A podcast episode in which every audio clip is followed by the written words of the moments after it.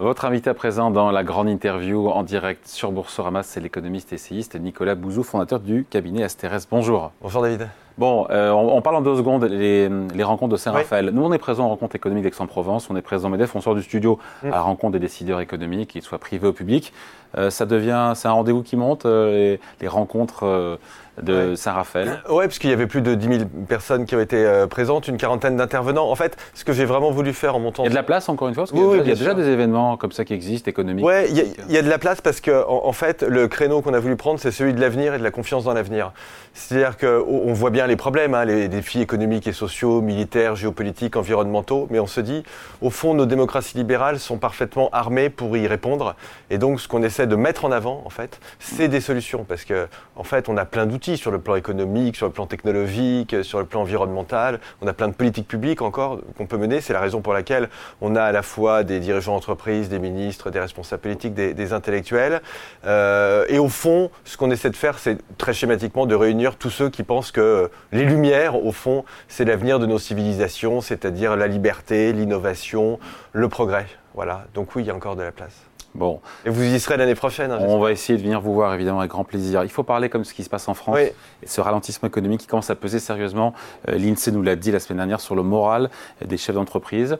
Euh, on est, on est aujourd'hui en spontané, euh, on a une activité qui est en stagnation. Mmh. Il y a un vrai retournement conjoncturel en France. On sait que la France a bien, l'économie française a mmh. bien résisté. Il y a cette résilience de l'économie française jusqu'à présent. Ça y est, c'est, on referme la parenthèse Non, je pense que c'est parfaitement logique. Alors moi, vraiment la façon dont je l'analyse, hein, c'est que ce ralentissement, on verra s'il y a une récession. On n'y est pas pour l'instant, mais bon, d'autres pays y sont. L'Allemagne y est, par exemple, mais nous, c'est un ralentissement mais c'est vraiment l'effet de la hausse des taux d'intérêt. Euh, alors on l'a peut-être un peu perdu de vue ces derniers jours parce que les taux d'intérêt de long terme sur les marchés reculent un petit peu, mm. mais enfin ce qu'il faut quand même garder en tête, c'est que très schématiquement, sur les taux longs, on est passé de 0 à plus de 3%. Ça nous retire quasiment un... point de PIB, nous a dit l'OFCE sur 2024. La hausse des taux, ça retire un point de PIB de croissance à la France. C'est absolument colossal. Et donc ça, c'est vraiment pour moi le, le, facteur euh, principal. Après, bon, l'économie française, là encore, elle résiste plutôt pas mal. Le, choc, il a beaucoup été sur la consommation. On a eu des phénomènes de déconsommation auxquels on n'était pas très habitué en fait. Mais voilà, investissement des entreprises, exportation, tout ça se maintient à peu près. Donc, pour moi, c'est non mais il y a un retournement cyclique, c'est clair, donc c'est pas bon. Avec des effets qui vont être très désagréables. On commence à le voir sur l'emploi, par exemple. Donc ça aussi, hein, on n'était pas très habitué parce que depuis euh, trois ans, à chaque fois qu'il y avait des statistiques en matière d'emploi, euh, les économistes qui venaient sur votre plateau les commenter, c'était plutôt waouh, c'est meilleur que ce qu'on que ce qu'on Et là, on assiste de nouveau je pense à que des, un peu terminé. des destructions d'emplois qu'on n'a pas connues depuis, depuis, maintenant. Voilà, ouais, tout à fait. On a vu ça au troisième trimestre, même le chômage remonte un petit peu. Donc, mais vous voyez, pour moi, c'est vraiment un effet euh, conjoncturel, cyclique, qui est lié à la hausse des, des taux d'intérêt. Et donc réaccélération, normalisation, réaccélération en 2024. Parce qu'on a quand même quelques bonnes nouvelles. Alors pour moi, la bonne nouvelle, en fait. Hein, ah. Non, non, mais attention, on n'attendait pas euh, forcément. Non, mais c'est ce qui se passe sur les marchés de matières premières, en fait. C'est-à-dire qu'on a quand même beaucoup de prix à 80 dollars. qui baissent. Alors ça peut sembler beaucoup, mais euh, le 7 octobre, par exemple, il était. Je dis le 7 octobre parce que c'était un moment où on pouvait craindre un choc pétrolier. On était à 90 dollars, donc euh, on a perdu 10 dollars. Le gaz est pas très élevé, le cuivre est pas très élevé. Des matières premières qui maintenant sont stratégiques. Le lithium. Hein, il a beaucoup baissé. On a fait une émission. C'est passionnant. Il a, et puis c'est passionnant parce qu'on pourrait même, rêvons un peu, en produire en France d'ailleurs. Mais bon, ça c'est autre chose. Mais donc, euh, et, alors, ça commence à avoir des effets sur la désinflation. Et si vous prenez un petit pays, vous qui aimez bien la conjoncture, que les conjoncturistes regardent souvent, qui est les Pays-Bas, parce que c'est une petite économie très flexible, euh, très ouverte, donc qui prend les chocs en premier eh bien, euh, l'inflation, elle est à zéro. Elle est même un peu négative, en fait, aux Pays-Bas. Alors ça ne veut pas dire du tout que les prix vont revenir à leur niveau d'avant Covid, je ne suis pas du tout en train de dire ça, mais on voit bien quand même que le mouvement sur les matières premières, sur l'inflation, c'est plutôt un mouvement qui est, euh, qui est positif. Donc les 2,6% d'inflation en moyenne en France attendus par le gouvernement l'an prochain. Ça c'est haut à mon avis, c'est fourchette moyenne, haute. Vous y croyez ouais. Ah non non, je pense même que c'est fourchette haute, ouais, je pense que. Fourchette haute Ah oui oui complètement. On sait qu'on sera en dessous. Ouais, je pense que c'est tout à fait possible. Ouais. Je pense que c'est possible. Euh, cela dit, euh, ça ne veut pas dire que les pertes de pouvoir d'achat vont être gommées, hein, parce que. Euh, Bien sûr. en fait, alors l'autre bonne nouvelle. Ah, je ne suis pas, le ravi de la crèche, hein, mais on peut parler des problèmes. Non, non, mais c'est quand vous regardez la courbe des salaires et de l'inflation, elles se sont croisées. Donc les salaires, c'est logique là encore, c'est un, élément cyclique qu'on retrouve. Les salaires rattrapent l'inflation avec retard. Ouais, c'est ça, et ça.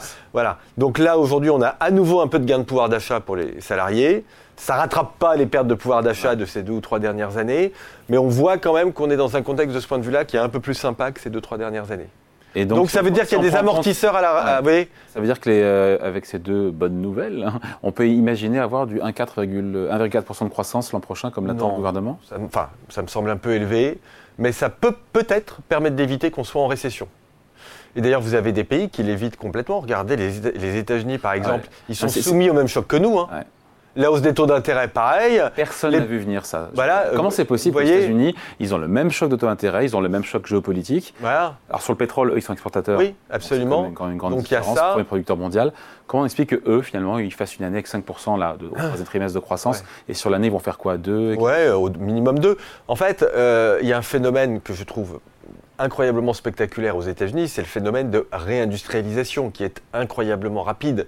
Nous, on suit par exemple. Comment vous le prouvez ça bah, En fait, alors c'est super simple. Nous, on regarde un indicateur. Hein. C'est les surfaces industrielles mises en chantier. D'accord Et en fait, vous avez une courbe qui augmente à la verticale. Donc, toutes ces politiques de l'administration Biden. C'est la fameuse inflation. Voilà, l'IRA, mais aussi le CHIP Act, vous voyez, des, donc des, mesures plus, plus, sectorielles. Tout ça mis bout à bout, en fait, ça a un impact très fort sur l'industrie. Alors, vous voulez que je vous donne une troisième bonne nouvelle? Allez bah, la France, ça, personne n'en parle parce qu'évidemment, si, on, dit, que c'est on se donne des gifles en permanence, mais la France s'est dotée d'un Inflation Reduction Act hein, qui est dans la loi de finances 2024, euh, qui s'appelle le crédit euh, impôt euh, industrie verte, et en fait c'est un système de crédit d'impôt exactement comme aux États-Unis, où on va euh, proposer dans le budget, aux entreprises. Dans le budget, les aides ne sont pas euh, budgétées en dizaines de milliards hein, pour 2024. Non, mais quand on regarde par rapport à la taille de l'économie, c'est quand même pas rien du tout. Et donc, c'est un crédit d'impôt pour toutes les boîtes qui vont investir dans euh, les panneaux solaires, les énergies renouvelables, les batteries, tout ce qu'on voulez. Donc, c'est un peu le même système qu'aux États-Unis. Système de crédit d'impôt, pareil. Hein. Et donc, c'est bien qu'on se soit doté. Parce que pour une fois qu'on pleure pas en disant les États-Unis, ce qu'ils font, c'est injuste. On l'a fait un peu au début quand ils ont fait l'IRA, même le président de la République a râlé, etc. Mais au moins dans un deuxième temps, on fait comme eux. Donc c'est ça, c'est une bonne politique économique, je trouve. Même si chaque pays européen le fait de son côté, parce que finalement, il n'y a, pas de réponse européenne, ni de réponse. Euh, on peut le regretter. Bon, vous, vous, avez raison, je suis d'accord avec vous. Vous en demandez un peu beaucoup, mais, euh, mais au moins il y a une réponse. Donc la bonne surprise de 2023 dans le monde, c'est la, résilience, la, robustesse de l'économie américaine. Et alors, la surprise, c'est la Chine. Voilà, alors si je veux faire un peu de mauvais esprit. La Chine euh, qui est toujours en difficulté. Je dirais, la, alors, c'est d'une certaine façon une bonne surprise pour nous parce qu'en fait, c'est ça qui fait euh, baisser les prix de matières premières. Mm. Alors quand on dit Chine en difficulté... Pourquoi ça ne redémarre pas vraiment euh, Je pense qu'il y a deux problèmes. 3-4% de croissance en Chine. Il faut relativiser. À l'échelle de la Chine, c'est la difficulté. Hein. Oui, oui, bien sûr. Non mais je suis entièrement d'accord avec ce diagnostic. Juste, il y a quand même de très gros succès sectoriels comme la voiture électrique, par exemple. Mais, mais, mais je suis d'accord avec vous sur sujet sur la France, pardon, sur la petite incise, sur la concurrence des voitures chinoises. Encore une fois, il y a de la place, il y aura la place pour tout le monde, pour les on est voitures tard, hein. françaises, pour les euh, voitures françaises électriques produites en France notamment. On est parti tard. Là, ça y est, ça démarre les voitures électriques en France. Bah, les Alors là, c'est pas le gouvernement. Hein. Les constructeurs, pendant longtemps, n'ont pas cru à la voiture électrique. Sauf que de toute façon, qu'on y croit ou pas, 2035, plus de vente de voitures, enfin, voitures thermiques pour les véhicules neufs. Donc ce sera 99% de, l'électrique. Donc ça y est. Alors, je ne suis pas complètement désespéré par rapport à ça, parce que l'histoire économique de la France et l'histoire de la France, c'est euh, on n'y croit pas, on tergiverse, on part plus tard, mais quand on part, on part. C'est-à-dire qu'on réussit parfois à rattraper notre retard. Donc, euh, Peut-être que ça va marcher, mais enfin les Chinois ont pris de l'avance. Juste, je, dis un mot quand même de la Chine parce que ça me semble très important. Vous me demandiez David quels sont les problèmes. Il y a deux problèmes. Il y a un problème économique qui est très bien documenté, qui est le fait qu'il y a plein de secteurs en surcapacité, comme la construction, surcapacité colossale, massive, ils s'en sortent pas, ça, met des promoteurs en faillite, ça fait baisser les prix, etc. Bon. Il y a un autre sujet que je trouve assez profond, c'est le fait que pendant très longtemps, la Chine a été le pays pour les investisseurs étrangers qui était le pays de la stabilité. Venez chez nous, venez faire des usines chez nous et critiquez pas le gouvernement, foutez pas le bordel, pardonnez-moi, mais sur le plan économique, alors là, on vous garantit tout.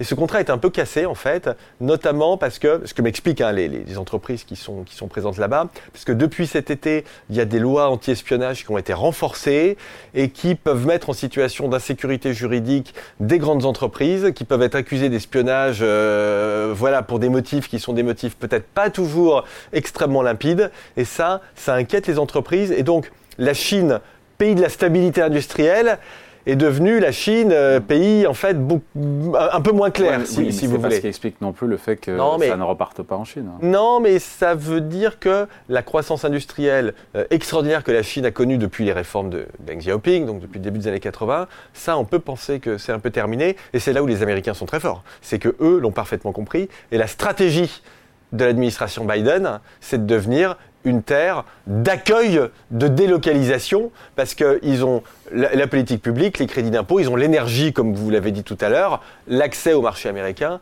Et, de ce point de vue-là, on peut regretter, je suis entièrement d'accord avec vous, que l'Union européenne, c'est pas une question pays par pays, mais que l'Union européenne n'ait pas compris ça et n'ait pas adopté cette stratégie américaine. La Chine est en difficulté, c'est passager ou c'est structurel? Ah, Moi, je pense que c'est structurel en fait. Il y a débat, débat là-dessus. Hein. Voilà, moi je pense que c'est structurel parce que je pense que euh, au bout du bout, l'économie est moins une préoccupation pour les Chinois, enfin pour les grands dirigeants chinois en tout cas, pour ceux qui dirigent le Parti communiste aujourd'hui, même s'il y a débat au sein du Parti communiste chinois, mais en tout cas, euh, l'entourage du président Xi Jinping est beaucoup moins porté sur les questions économiques qu'ils ne l'ont été ces, ces, 10 ou 20 dernières années.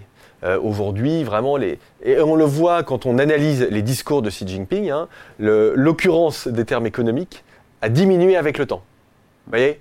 Donc oui, il me semble qu'il y a quelque chose de, structurel. Mais il y a des spécialistes de ça. Alice Ekman, par exemple, qui vient de sortir un tout petit livre chez, chez Gallimard, est, spécialiste de ça. Donc il faut lire vraiment les spécialistes et les gens qui traduisent. Vous avez Le Grand Continent, la revue Le Grand Continent, qui traduit des discours de Xi Jinping. Donc on peut aller aux sources et c'est assez passionnant. Sur la réindustrialisation française, on en a parlé la semaine dernière avec l'investissement massif de mmh. milliards euh, par le laboratoire Novo Nordisk dans son usine de, de Chartres pour des traitements contre le diabète et l'obésité. Euh, on a aussi des annonces régulièrement dans les euh, qu'on a eu cette année dans les Hauts-de-France, notamment dans le secteur des, des batteries. Est-ce que ces grandes annonces, c'est pas aussi un peu l'arbre qui cache la forêt? Alors, Ou est-ce que cette mmh. réindustrialisation se fait vraiment dans toutes les régions, dans toutes les tailles d'entreprises ou voilà, ou est-ce qu'il y a, pour moi, il y a débat quand même là-dessus. et quand on regarde au niveau macro les créations d'entreprises, pardon, les créations d'emplois dans l'industrie, on a stabilisé, il n'y a plus de, il y a plus de perte d'emplois, mais il n'y a pas non plus des créations en masse. C'est normal parce que cette réindustrialisation, elle est plus économe en main d'œuvre parce qu'elle est plus techno.